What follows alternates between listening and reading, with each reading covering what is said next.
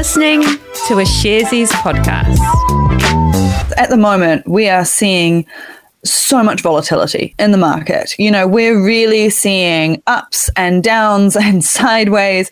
You know, we're, we're getting, there's domestic decisions that are impacting the markets, there's overseas decisions that are impacting the markets. Honestly, it's predicted to stay pretty choppy out there for the next six months to a year.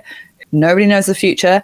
But, you know, if it, if it does stay choppy for a while, how do we see different types of investors react in these situations? I mean, what sort of behaviors tend to come out at moments like this? In finance, when we talk about risk, we don't mean just bad stuff. We don't mean just it going down. We mean also what is your upside risk of it going up. So risk in finance is a very neutral term, even though we we tend to associate it with the downside. How risky do you like things? right? And what are you comfortable with? So, in the early part of the pandemic, what we saw was a lot of investors didn't have very much experience with market volatility, with it going up and down all over the shop. The market fell away. A whole heap of people freaked out about that. And they immediately shifted from what was probably an appropriate risk level and investment for them into a much more conservative approach. Mm. Now, the problem with this is that they locked in that fall away, right? And they couldn't take advantage when it immediately turned around and started going up again.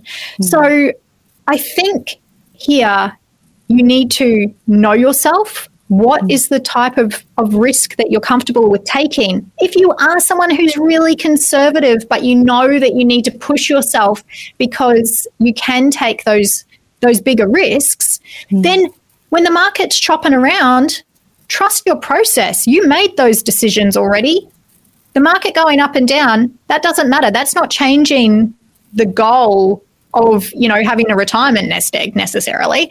So what you need to do is just back yourself. You made those decisions and maybe just don't tune into the news. Yeah. I think the other thing that I would say that as long as you made that appropriate risk decision for your age, stage, your goals, as long as you did that in terms of a well diversified portfolio, so you spread your investments out over um, lots of different things, you're going to insulate yourself as much as possible from some of these really big market forces that we're seeing at play here and all of the things that are out of our control.